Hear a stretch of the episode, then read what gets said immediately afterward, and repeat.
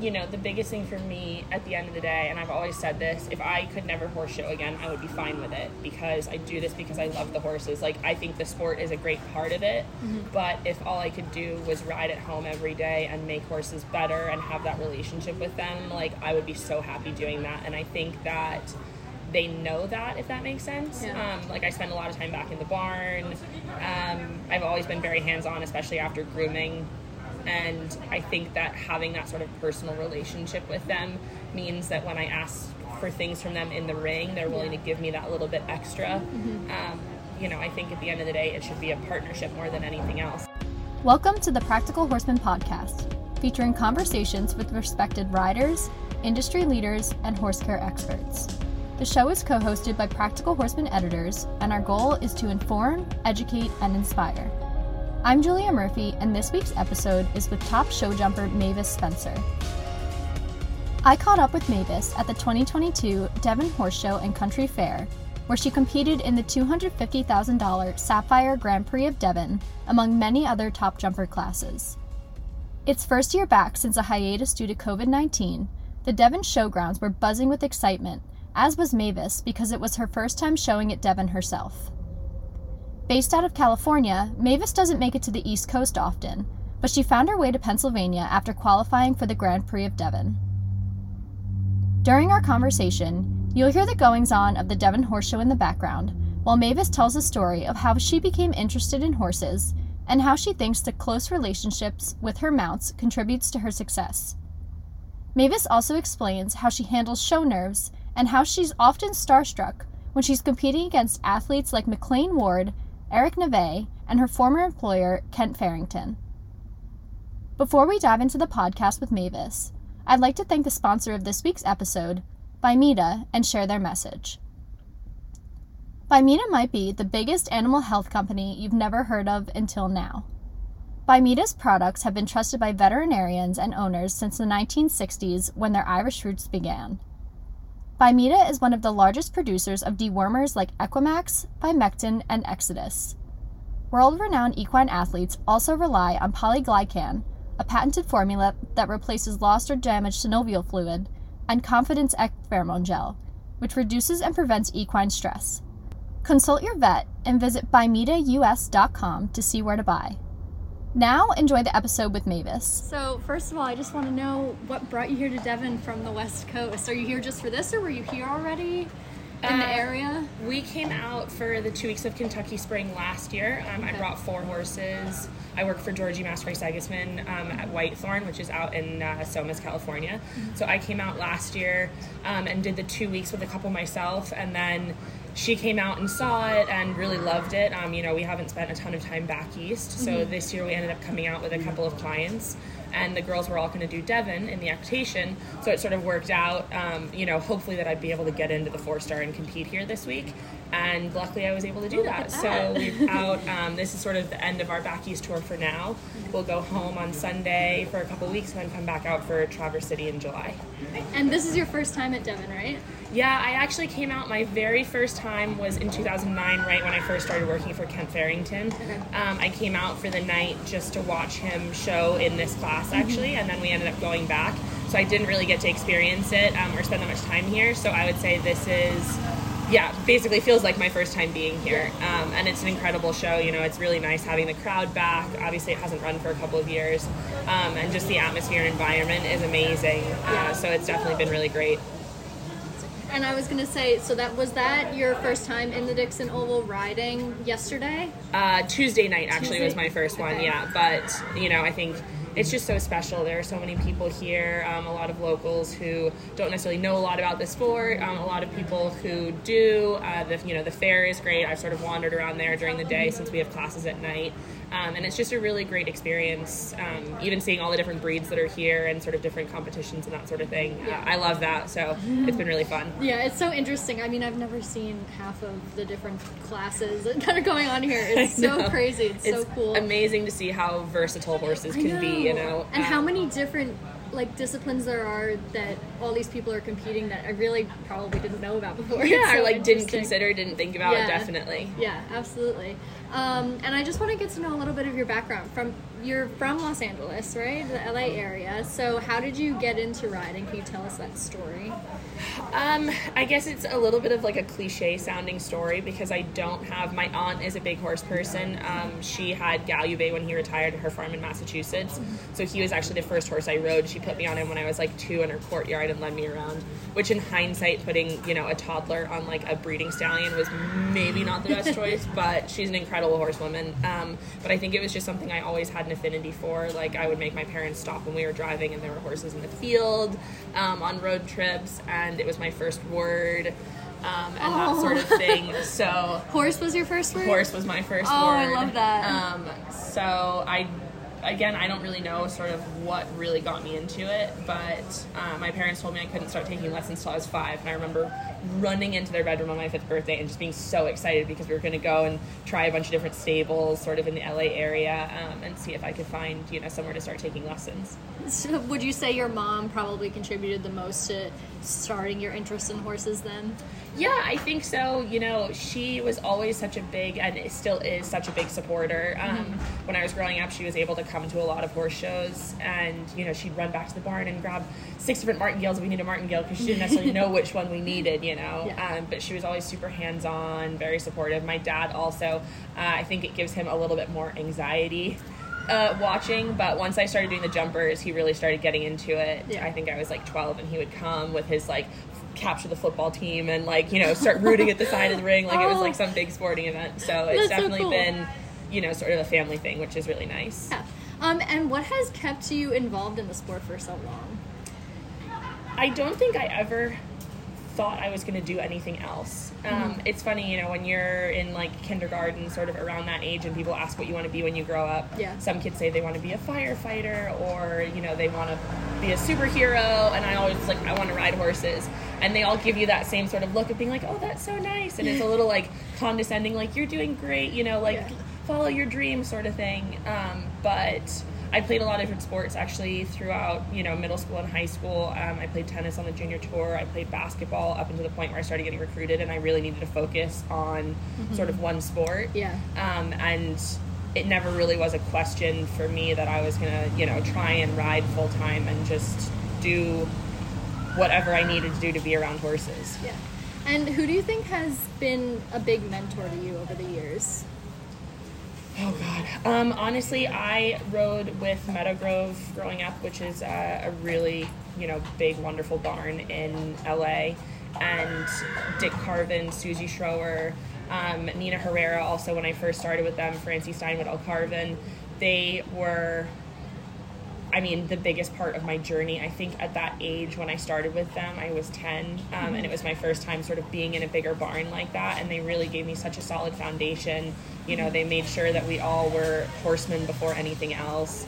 Um, and they're people that, you know, being back in California now, I still see them all the time at shows. If I ever needed anything throughout the years, I could call them. You know, they were the ones that set me up with Heritage for a working student, like, sort of situation. And then, same thing, starting to work for Kent. Um, and I think that they're, you know, always going to be in my lives, and they've always been super supportive of all of our careers from the kids that, um, Yeah. you know, rode there growing up. And we all actually, for the most part, ride professionally now, which Yeah. I think is pretty amazing. Um, and we're all still super close. So I think they just created this like unbelievable environment that now, being older and looking back, it, I like am so appreciative of everything that they taught me, gave to me, you know, and helped me develop. What's it like now competing against Kent? So I, oh God, I'm trying to think if I have actually competed against him. or Uh, yeah, I guess I have in. Wellington and that sort of thing. Yeah, um, it's definitely.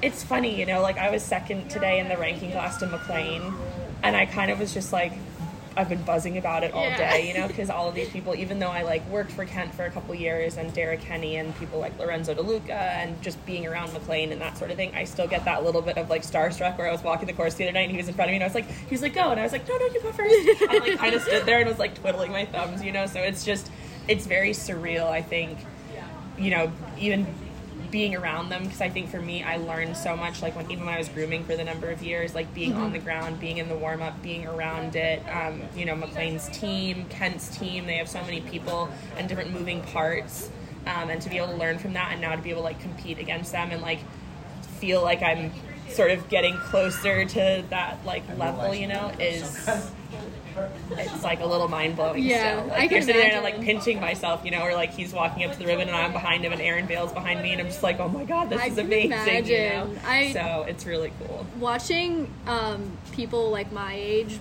be up in the ranks with those riders, I look at them and I'm like, they must be absolutely like pinching themselves. Like if I was them and like looking around and being like, how am I trying to, like- surrounded like, by these I'm people? like in the prize giving, walking around, and Georgie standing there on the rail taking pictures, and I'm like, Michael, Michael, oh my god! And I'm like turning back around and trying to act like this isn't the biggest deal in riding career so far. But yeah, no, it's definitely it's amazing, and I think it's something that I don't really see myself getting over, just because to me. You know, they're the riders that you grew up watching and learning from and having so much respect for and like idolizing, Yeah. which like sounds silly, but I feel like a lot of people can relate to that. Oh, you know, So absolutely. it's really cool. And you touched on it a little bit a few minutes ago. Um, what do you think is your most, um, like your biggest accomplishment so far? I think you mentioned when you were in the ring with McLain. I was gonna say, yeah, this morning was pretty surreal. Um, I had, I was up in Sacramento jumping at the World Cup there a couple years ago, and I won the National Grand Prix ahead of Eric Navet, who's another one of like, I mean, I just think he's incredible and such an unbelievable horseman. Um, and I went in and laid down around, and he was going in after me, and he just sort of gave me this look, and I was like, you know, so excited that I had done it, and he went in and he was slower than I was. It was like a fraction, you know. Yeah. But he came out and he just looked at me and was like, I don't know how you did that. And I literally was like, I don't even care if I win this class. It just Yeah. meant so much, you know. And then same thing again. We were sort of riding around in the prize giving, and he was asking about my horse and you know saying how well I had ridden and how it was, you know, this, that, and the other. And I just was like, couldn't stop grinning. I drove home from that horse show that night and was just like, so you know, revved up on it, sort of thing. Um, and now it's nice because I see him. Obviously, he's out in California, so whenever I see him at shows, he sort of keeps up with my horses and we chat. And I think that to me, uh, other than today, today was really great, but that to me stood out as like a moment that I will never forget. Yeah. Um, just because I think, you know, again, he's so amazing and he's so accurate and so precise and so disciplined and all that. So to have him sort of compliment what I had done and then sort of carry on that relationship with him through the years was like is very special. That's something you carry with you. Yeah, hundred percent. Every time I see him, I'm still the like, hi. Eric." yeah, right. So yeah and like he said i mean you ride so beautifully you ride so well and i've noticed just like seeing pictures of you and watching you ride um, you actually kind of almost have like a classical equitation position like your leg is always so beautiful um, so where does that come from what, what part of your training um, does you know not all jumpers have that like picture perfect equitation position and you nail it like it's beautiful Oh, thank you. I think, um, you know, honestly, being with Dick and Susie for so many years, I did do a lot of equitation growing up um, because I think, again, you know, it's sort of the basis of sport in America. I think it's a really Yeah. great stepping stone division for kids to have to be that accurate, think about their position. I think that you can influence so much about the horse with how you use your body or don't use it in a sense. Um, and I've also been really fortunate. You know, I grew up riding a lot of sales horses for people and catch ride sort of thing. So I think being able to get as much ring time as I did doing that w- really helped me, like, you know, build up my skill set, if you will. Um, it wasn't like I just had one horse and I was going on for one lesson a day. Yeah. Like I was a working student for most of the years, so I would get to ride, you know, eight to twelve horses a day and Yeah. get lessons. And when I would go to the shows, I would be showing. Again, this was a sort of a different time, you know, but I'd have eight to ten horses I was showing each week for different people. Um, and I think just being able to like put that time in and really work on it and have again trainers like Dick and Susie around who were constantly not necessarily harping but being like you know put your heel down further you need to sit Yeah. back more like watching you in that sense um, I think is you know very helpful Yeah. Um, so yeah I think that's probably a big part of Yeah, it yeah. Yeah. And what is it about the jumpers that you just love so much? You just you've stuck to it. You're good at it. I you know it's funny I did my first hunter derby a couple months ago out in Thermal I think I saw and you. I was terrified. like I did the high performance the day before. My Wednesday classes got canceled because it was too windy, Mm-hmm. and so I did two high performance on Thursday and the Derby on Friday, and it was such a.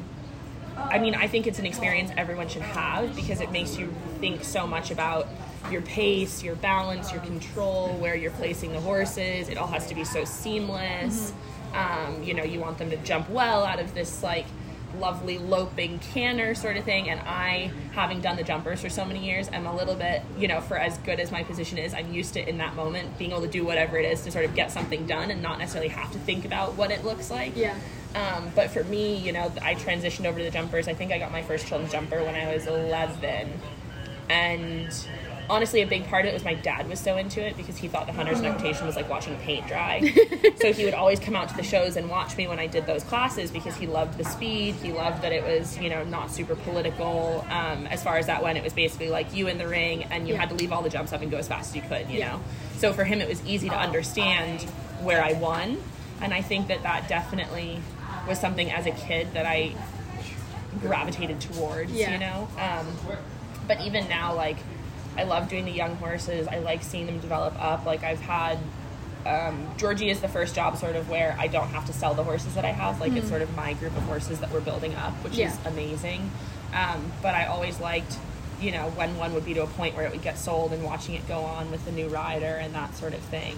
Um, so I think it's just for me, it's a lot less stressful than having to do something like the Right. hunters, you know, Right. because you have that little bit of margin to be able to do something if you need to to fix it. Yeah. Um, where I suppose people would say in the hunters, you know, you should have already done it, and I guess the jumpers is the same. But at least I don't feel bad if I have to like chop one more stride in at the last minute. And you you're not know? It's penalized for it. Yeah, for exactly. Yeah, so.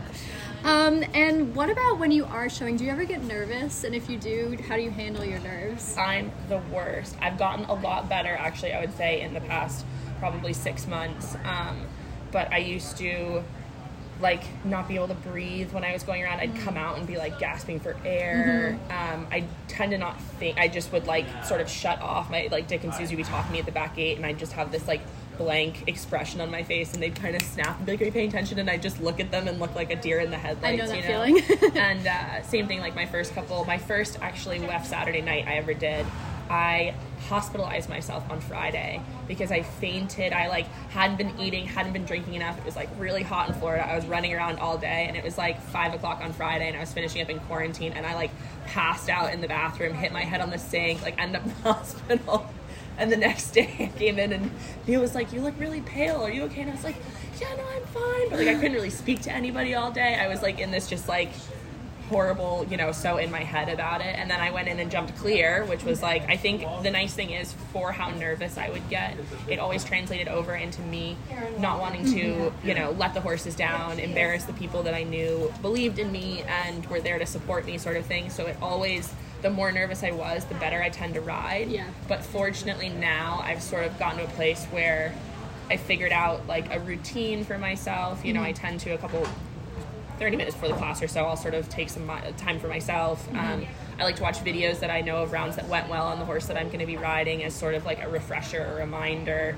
Um, you know, I think everyone has different ways they've learned to cope with it, but a lot of people used to tell me that it gets easier the more you do it, and I, for years, was like, there's no chance because I was still getting so nervous. And now, I think because I have a group of horses I know so well, and Georgie is so wonderful and supportive, I've finally sort of settled into my Yeah.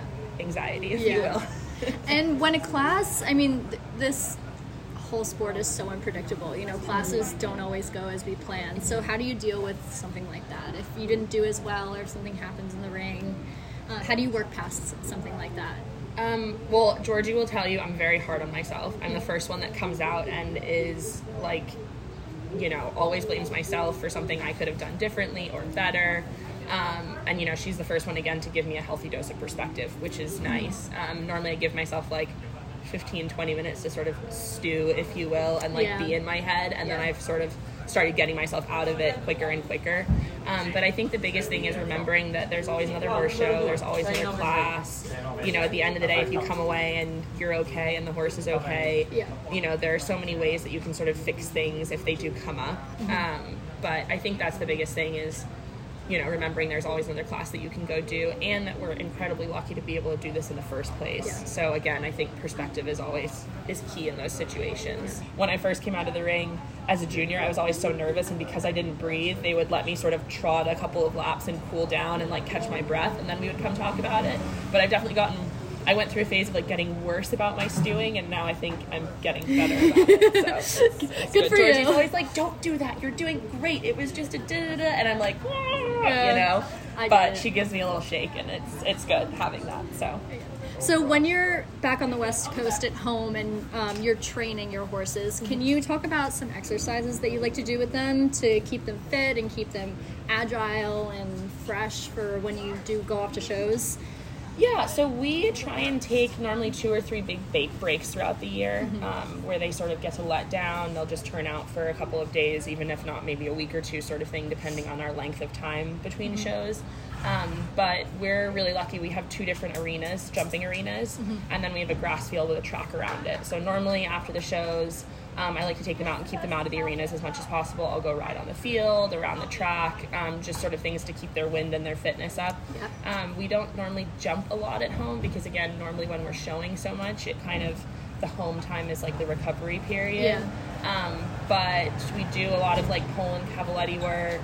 Um, we'll set grids in one of the arenas, uh, you know, depending on what certain ones need to work on, sort of thing.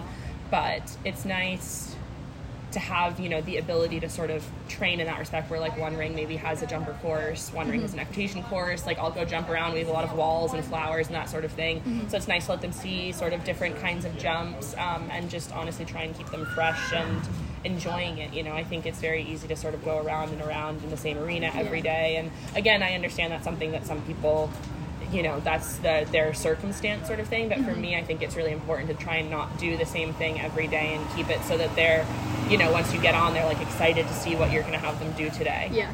Do you have a favorite exercise that you like to practice at home? there's a lot you can do you know with poles with cavalettis doing you know um, sort of S lines where you do six and seven, six and eight, eight and six, five and five, and sort of work Yeah. on track and pace and that sort of thing. And I think that you can do that and keep your eye fresh and keep them thinking and work on their adjustability and stuff without putting the miles on having to jump them. Um, so I would say I sort of do more of that at home than anything else. Like it's rare that we jump around a course bigger than a meter 30 at Yeah. home. Um, and same thing with my young ones, you know, it's more about, I think so much of it is flat work based Mm-hmm. that, you know, you can go for a week or two and sort of work on the basics and that sort of thing. And then you throw a course in front of her and she's like ready to go, you know? Yeah. Um, so that's kind of how we, how we do it. Um, and a couple, just a few more questions to wrap up. Um, and I ask this to a lot of riders I talk to, and I get all different answers. But um, why do you think that you have been so successful as a rider? Oh, jeez. Yeah, I get that Um, reaction a lot. I think, you know, the biggest thing for me at the end of the day, and I've always said this, if I could never horse show again, I would be fine with it because I do this because I love the horses. Like, I think the sport is a great part of it, but if all I could do was ride at home every day and make horses better and have that relationship with them, like, I would be so happy doing that. And I think that they know that if that makes sense. Yeah. um, like i spend a lot of time back in the barn. Um, i've always been very hands-on especially after grooming. And i think that having that sort of personal relationship with them means that when i ask for things from them in the ring they're willing to give me that little bit extra. Um, you know i think at the end of the day it should be a partnership more than anything else. Like i could never imagine making them do something or forcing them into it which is something that georgie and i also have the same sort of viewpoint on. You know i think it's a you know, a companionship, a partnership, that sort of thing. So I think that, you know, I walk into the barn and they all know, and like in the morning they all nicker and that sort of thing. And I know it's Yeah. just because I give them a lot of cookies, but um, it's nice. You know, for me, it's about the relationship with them as opposed to being super competitive all the time. And then, what do you think is the hardest part of the sport for you personally? I guess time wise, you know, as I've gotten older, you start to realize how much it takes to do this and how much you sort of end up missing out on if you really commit yourself to it. Um, I think that it's something that maybe people take for granted because they see the 90 seconds in the arena how much work goes into it you know it's not a 9 to 5 thing if you have a sick horse you're there all night if you want to go to a horse show like devon you're driving 46 hours to get Yeah. there um, and i definitely feel like over the years i've missed out on a lot of you know weddings and birthdays and that sort of thing. So i'm always like i'm at a horse show or i have to do this. And you know the nice thing now at georgie is we have the ability to like set our schedule um, and then when we're home, you know, have this time where I can go and see my parents for dinner on Sunday, and I'm very close to them now, um, distance wise. So I can go, you know, for a day off, I can go and spend two nights with them. Um, you know, Georgie, family is very important to her because she has a family as well. So, like, in a week, I'm going to my cousin's wedding for a couple days at our farm, and I'm going to get to see everyone where normally I would have said, even if I didn't have a show, I would have felt like I needed to be in the barn doing something. Mm-hmm. So, I think it's really easy to get sort of caught up in everything and feel like you have to constantly be doing something in order to, like, be successful and get yeah. there. Um, and I don't regret it at all. I think I learned so much from spending so much time in the barn and being around it. But I think now I've sort of found a balance, yeah. which I think is rare but really important to me at this point. Mm-hmm. And then one more question. So you have like a huge social media following and like presence. How do you think that happened? Like I honestly have no idea. I still it's funny. I really don't fully understand how Instagram works. Um, my friend Bethany Unwin helps me a lot with my social media. Like she'll do, um, you know, video editing for me and give me ideas of things to put out there.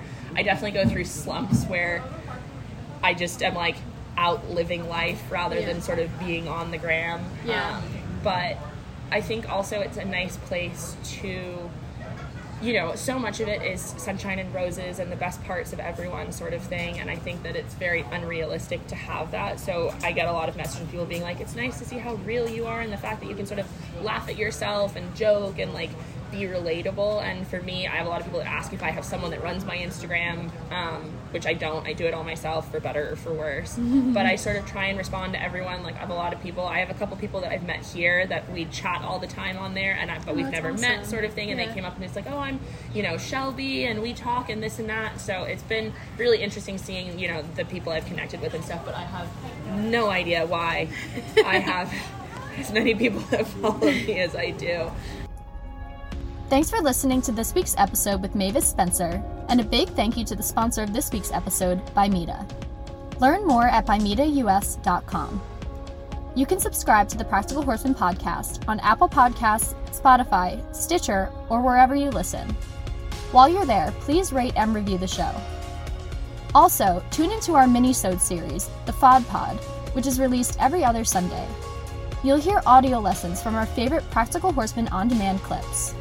At Practical Horseman On Demand, you can enjoy hundreds of how to videos and get insider access to exclusive interviews and lectures, slow motion demonstrations, and step by step tutorials taught by top level pros in the hunter, jumper, equitation, and eventing disciplines. When you tune into the FOD Pod, listen closely for a promo code for 15% off your Practical Horseman On Demand subscription. Thanks again for listening to this week's episode. I'm Julia Murphy, and you've been listening to the Practical Horseman Podcast.